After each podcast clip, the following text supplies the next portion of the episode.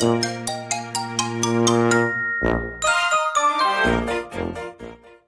い、どうも、オタクです。ウォルト・ディズニー・ワールド旅行記、えー8日目かな？になります。今日はですね、このウォルト・ディズニー・ワールドで、2つあるですね、ウォーターパークに遊びに行って、で、夜はハリウッド・スタジオに行きました。という流れになります。ウォルト・ディズニー・ワールドのウォーターパーク、それぞれですね、めちゃくちゃでかくて、あの、1日1個でも全然いいぐらいの規模なんですけど、今回僕たちはですね、このウォーターパークに行く日程1日しかちょっと抑えられなかったので、1日に両方行くという強行手段に出ております。で、こちらの2つのウォーターパークは、ウォルト・ディズニー・ワールドの4つのテーマパークのチケットとはまた別料金になってくるんですけど、ただ、オフィシャルホテルに泊まっているとですね、追加オプションで、まあ、普通のパスポート代よりは安い料金でですね、あのーウォーターパークに入ることができるので、まあ、こちらを利用するのをお勧めいたします。この2つのウォーターパークですね、えータイフーンラグーンとブリザードビーチっていうんですけども、えー僕たちはまずブリザードビーチに向かいました。ただですね、ホテルから直接バスがあのブリザードビーチには出ていなかったためですね、まずは、えーアニマルキングダムに向かってですね、バスに乗りました。で、そこから乗り換えてブリザードビーチに行く予定だったんですけど、実は乗るバスを間違えちゃいまして、ディズニーオールスタースポーツリゾートというですね、ホテルに着いちゃいまして、で、そこからまたバスを乗り換えて、えーブリザードビーチに向かいました。こちらのブリザードビーチですね、あの、ブリザードっていう名前がついてるだけあって、雪山なんですよ、プールなのに。これがまたストーリーがあってですね、常夏のフロリダに異常気象でですね、大寒波が訪れてくるんですね。で、一夜にして大雪に見舞われちゃうんです。大雪が普通持っちゃって、あたり一面雪景色になっちゃったんですけど、それを見たディズニー社はですね、カジュモア山という山にですね、スキーリゾートを建設しました。ところがですね、異常気象が終わって、寒波が去ったフロリダにですね、また夏の暑い太陽がやってきてしまって、雪が飛け始めてさあ大変という風になったんですけど、その溶けた雪を使って、じゃあもういっそプールにしちゃえというストーリーになっております。すごい根性なストーリーですね。なので、この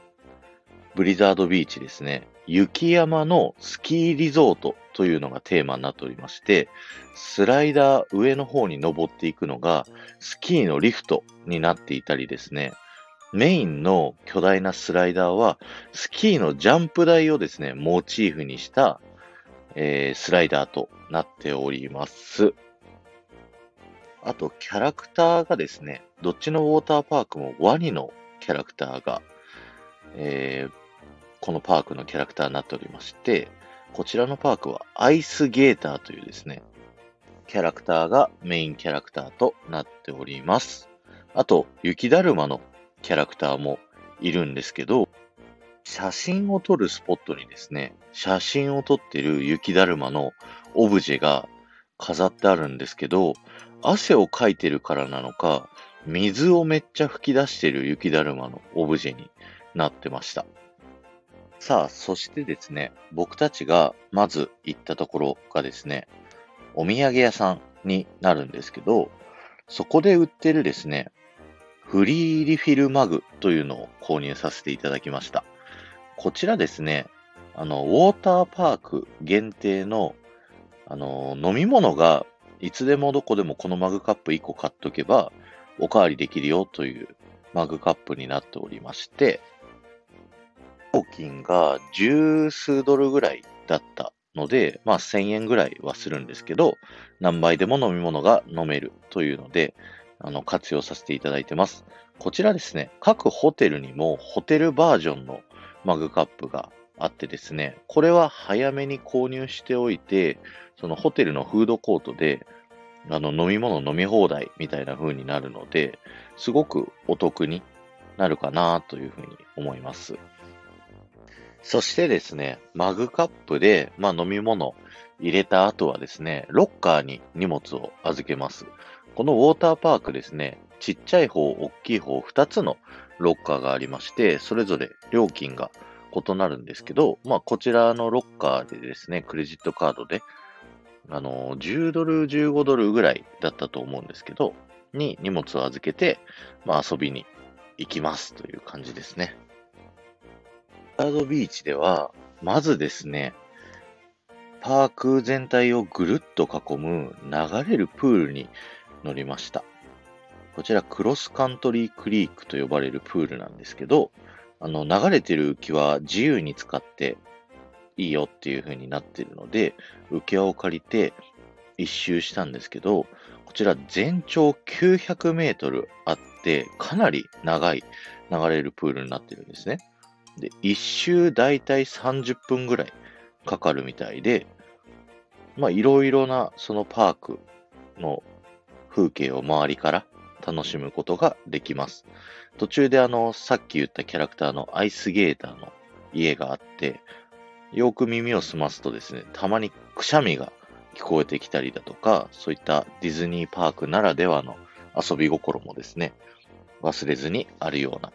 パークになっております。そしてですね、流れるプールで流れた後はですね、僕一人でいろんなスライダーを楽しみに行ったんですけれども、まず最初に乗ったのがですね、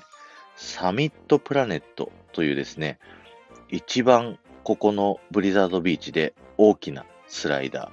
ーになりまして、36メートルの地点からですね、ほぼ直角に滑り落ちて最高時速なんと100キロになるというですね、とんでもないスライダーですね。こちらの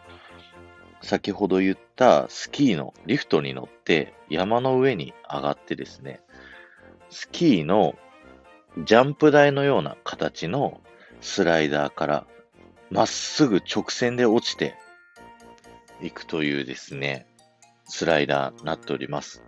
こちらですね、登った時と行くまでがめちゃくちゃ怖いんですけど、行ったらもうあっという間に下に着きます。なんか水がもうバシャバシャするんで、もう今自分がどこにいるかもわかんない状態のままですね、落ちるので、あの、そんな滑ってる最中は怖くないですね。次に乗ったのがですね、チームボートスプリングスというスライダーで、こちらはですね、大きい丸いスライダーに4人から6人であの一緒に乗って楽しむスライダーになっております。なので僕は奥さんと2人なので、相乗りでですね、乗るんですけど、まあアメリカの方たちすごい非常に乗りがいいので、相乗りの僕たちにもですね、気軽に声をかけてくれます。こういうコミュニケーションが結構楽しいんですよね、アメリカ旅行って。ちなみに2つのパークそれぞれにですね、浮き輪を使った隠れミッキーがあるんですけども、このチームボートスプリングスの大きな浮き輪を顔部分にして、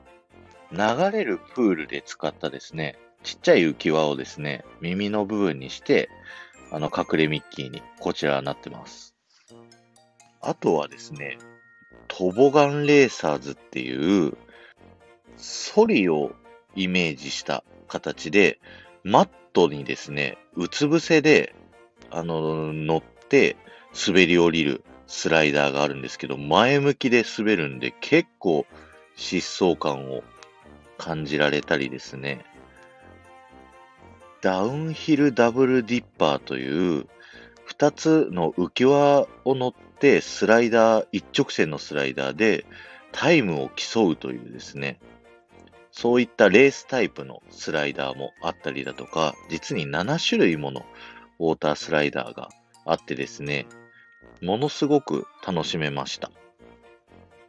それで午前いっぱいですね、こちらのパークを楽しんだ後に、午後からですね、もう一つのウォーターパーク、タイフーンラグーンに向かいました。タイフーンラグーンはですね、ディズニースプリングスの近くにあるので、一度バスでディズニースプリングスに向かってから、タイフーンラグーン行きのバスに乗り換えて向かいました。こちらのタイフーンラグーンはですね、まず目に留まるのは、真ん中にすごい大きい山があるんですけど、その上にですね、船が刺さってるんですね。で、こちらのパークのストーリーどんな風になってるかというと、まあ、台風のですね、言葉の通りですね、台風に襲われた直後の南太平洋の孤島がテーマになっておりまして、そのさっき言った山がですね、火山になってるんですけど、台風でですね、難破船がそこに打ち上げられて刺さってしまったというストーリーになっているんですね。なので、こちらのメインのプールはですね、サーフプールというですね、波の出るプールなんですけど、日本の波の出るプールとはですね、比べ物にならないぐらい、大きな波をですね、流していてですね、もう本当に波に飲まれるんじゃないかっていうか、波に飲まれます、このプール。大丈夫かなっていうぐらい、あの、波の勢いが強いので、僕と奥さんですね、すごく吹っ飛ばされます。でもそれがですね、なんか楽しくなってきちゃって、すごく人気でみんなキャッキャキャッキャ言いながらですね、波に飲まれていく感じですね。あの、上から見てるとですね、まさに、あの、波に人がさらわれて、さーっと人がですね、あの、海岸側に流されていく姿が結構迫力あるんですよね。ちなみにこの台風ラグーンのサーフプールですね。あの、サーフィンの講習を開園前にやってるらしいんですね。で、別料金、まあ僕たちは体験してないんですけど、事前予約でサーフィンを習うことができるということになっているので、サーフィンができるほどの本格的な波が流れてるということですね。とんでもないですよね。で、こちらのパークにもですね、いろいろなスライダーがありまして、クラッシュンガッシャーというスライダーがすごい人気になっているんですけど、こちらは縦に2人で乗るですね、ウォータースライダーになっていて、あの、アップダウンがあるんですよ。下った後登ったりするような、もうジェットコースターみたいなスライダーになっていて、非常に楽しかったですね。あとはこちらでもですね、あの円形で複数人で乗るボート、ミスアドベンチャーフォールズというですね、スライダーに乗りました。こちらですね、あの、東京ディズニーシーにもよく出てくるですね、SEA というですね、組織のメンバーであるキャプテンメアリー・オーシャニアーというですね、人が世界中から集めた財宝を見ながらですね、スライダーを下っていくんですけども、ここのウォーターパークにもですね、SEA のストーリーがあったりだとか、世界中にこの SEA って繋がってるんですよね。話脱線しちゃいますけど、あの、東京ディズニーシーにソアリンができた時にですね、あの、こちらのマジックキングダムの SEA のメンバーのオールがいろいろ重なってるところがアドベンチャーランドにあるんですけど、そこにですね、カメリア・ファルコのオールがで登場したりとか、結構世界で繋がってるというのが面白いんですよね。こちらのパークにも浮き輪でできた隠れミッキーがいるんですけど、このミスアドベンチャーフォールズの大きい浮き輪を顔にして流れるプール、こちらにもあるんですけど、のちっちゃい浮き輪をですね、耳にして飾ってあります。他にもですね、キールホールフォールズというですね、一人乗りのチューブスライダーだったりとか、いろいろスライダーを楽しみながらですね、でもやっぱここは波の出るプールが楽しいので、定期的に波の出るプールに行っては、波に飲まれるっていうのをですね、楽しんでいました。ということで、この2つのウォーターパーク、1日で駆け足で楽しんだんですけども、まあ、もうちょっとゆっくりですね、本来だと回れるといいなと、それぞれにレストランがあったりだとか、それぞれのパークのストーリーにあったですね、いろんな飾り付けを楽しんだりだとか、タイフーンラグーンではですね、そういった南太平洋の島なので、ちょっとした冒険ができるアドベンチャーなルートが設定されてたりとかもするんですよね。なので、皆さん、あの、フロリダディズニーワールド行かれるときはですね、4つのテーマパークだけではなくてですね、こちらの2つのウォーターパークもですね、ぜひ寄ってみてください。9泊11日でも全然足りないですからね。2つのプールが終わった後はですね、一旦ホテルに戻ってですね、まあ、ちょっと休憩をした後ですね、ハリウッドスタジオのパークに行きます。で、ハリウッドスタジオでまず行ったのが、タワーオブテラーですね。こちらのタワーオブテラーは、トワイライトゾーンタワーオブテラーという風に言いましてですね、東京のタワーオブテラーとはですね、ストーリーが違うんですよね。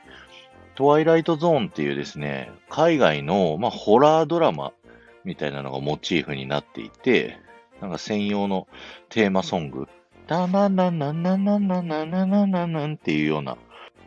テーマソングがあったりだとかですね。あと、落ち方がランダムですし、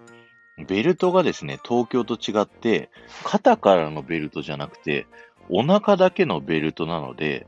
ものすごく浮遊感は楽しめます。僕は絶叫好きなので良かったんですけど、奥さんは絶叫ものすごく苦手なので、まあ、すごいビビってましたね。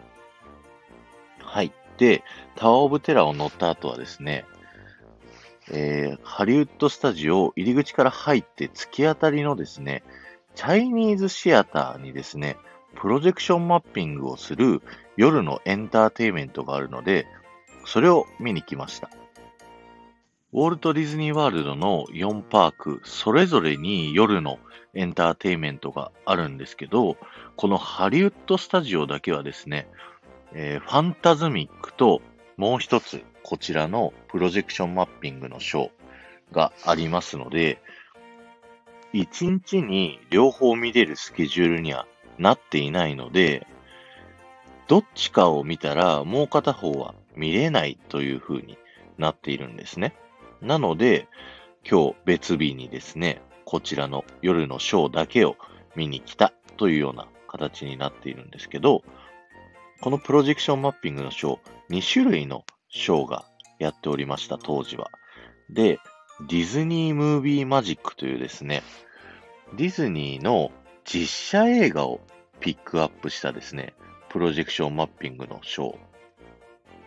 当時はやっていました。僕はあの、ウォルト・ディズニーの約束っていう映画がすっごい好きなので、ここでトム・ハンクスのウォルトが出てきた時にはすっごく感動しましたね。そして、そのまま連チャンでですね、2個目のプロジェクションマッピングがあるんですけど、スター・ウォーズ・ギャラクシー・スペクタキュラーというですね、こちら花火とプロジェクションマッピングが両方込みでですね、やるショーになっておりまして、に大迫力といった感じのショーでした。えー、ウォルト・ディズニー・ワールド、最低何泊するっていう話あると思うんですけど、この夜のショー5つはですね、ぜひ押さえていただきたいので、最低5泊はしていただきたいかなというふうに僕個人的には思っております。さあ、ウォーターパークとハリウッドスタジオの1日も終わりましてですね、いよいよ残すところあと1日ということになりましたので、来週もまたお楽しみにしてください。この放送が面白いと思った方は、ぜひフォローをお願いします。また、いいねやコメント、レターもお待ちしております。ではまた。